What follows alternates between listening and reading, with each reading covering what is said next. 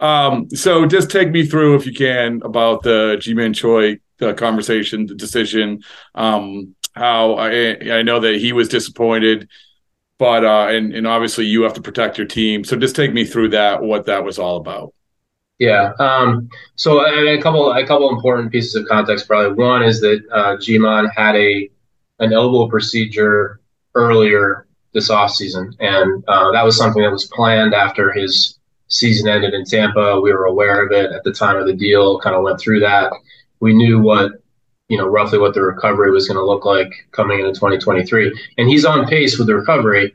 Um, but it hasn't been a sort of totally normal off season. So um, it's not uncommon, I don't think, when players have something like that inside an off season that um, a team would have some concern about participation in WBC.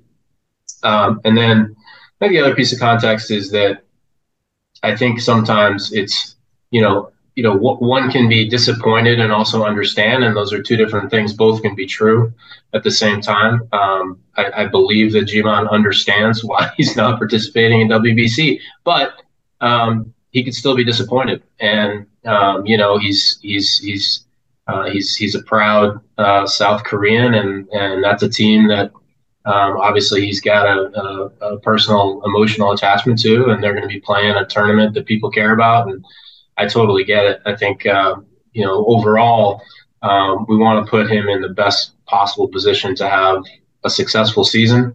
Um, he's heading into, you know, as of now anyway, he's heading into free agency after the year. I know that's important to him to have a successful season. Um, and I think, um, so I, I'm confident that, you know, we're, we're in a good spot with. He understands even if he's disappointed.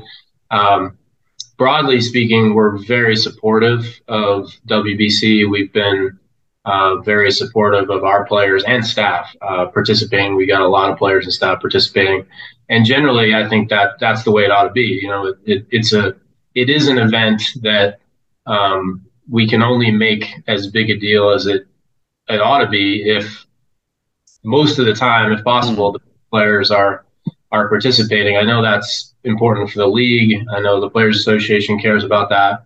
Um, it's probably, to be honest, like from going from farm director to my chair now and maybe through you know with benefit of some wisdom and gray hair like um, i probably see it differently now than i would have 10 years ago too like this is in some ways bigger than any one team uh, if it's good for baseball it means it's good for all of us and we want the tournament to be as successful as possible. Yeah, when Daisuke came back throwing 80, you guys probably were not like uh, looking at that as. I remember.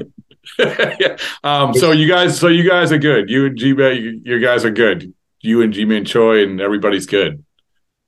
I, I, believe so. He, I have not seen him yet in Bradenton, but I look forward to doing so. All right. Okay. All right. Um, and like you said, the WBC has probably is is interesting because I think that, and this is a whole other conversation, but like the the perception of it has changed. I was railing. I, I remember that 2009 one. Forget about Daisuke. I remember because they were asking guys to go play on artificial turf nine innings in early March. I remember Pedroia got like banged up. I think it was an oblique. Youkilis got banged up. You know, the the track record of pitchers were terrible coming out of WBC.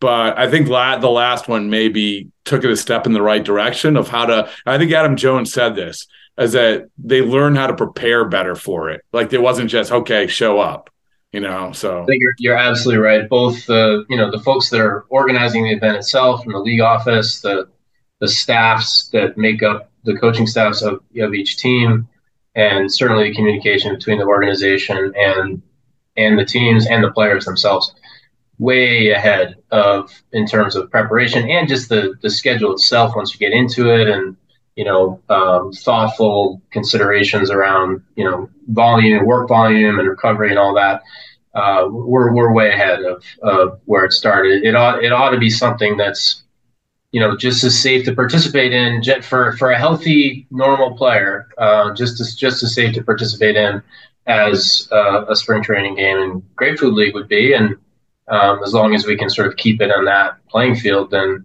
um, it ought to be an event we can all support